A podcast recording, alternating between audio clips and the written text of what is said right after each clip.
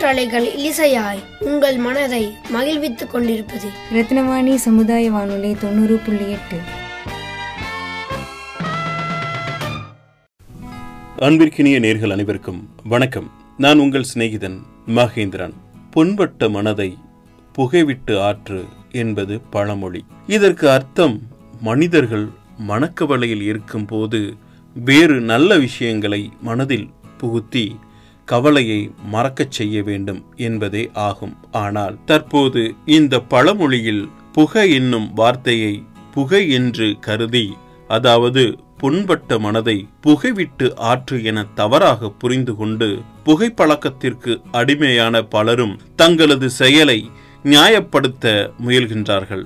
மேலும் இளைஞர்கள் உட்பட பலரும் புகைப்பிடிப்பதை போதைக்கு மட்டுமின்றி அதை ஒரு ஸ்டைலாகவும் கருதுகிறார்கள்.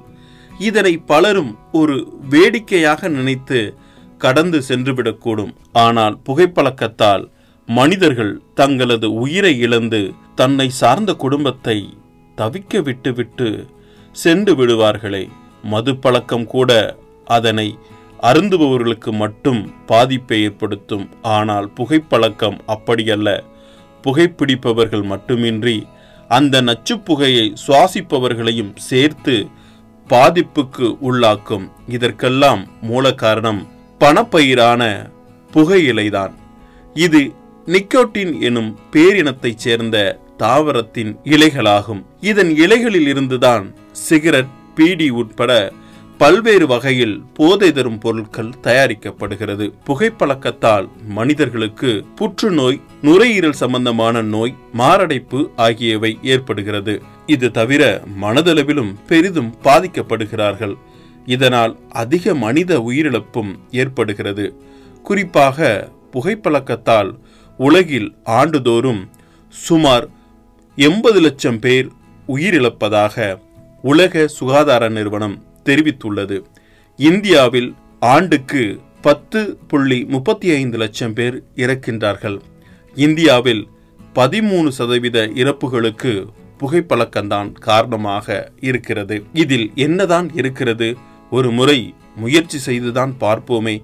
சகவாசம் கூடாதவர்களின் நட்பு ஆகியவை காரணமாக மனிதர்கள் புகைப்பழக்கத்துக்குள் நுழைந்து பின்னாளில் அதற்கு அடிமையாகி உடல் நலத்தை கெடுத்துக் கொள்கிறார்கள். அதனால் தங்களது உடல் ஆரோக்கியம் குடும்ப நலனை கருத்தில் கொண்டு புகைப்பழக்கத்தை கைவிட வேண்டும். புகைப்பழக்கத்தை உடனே கைவிடுவது என்பது சற்று கடினம்தான்.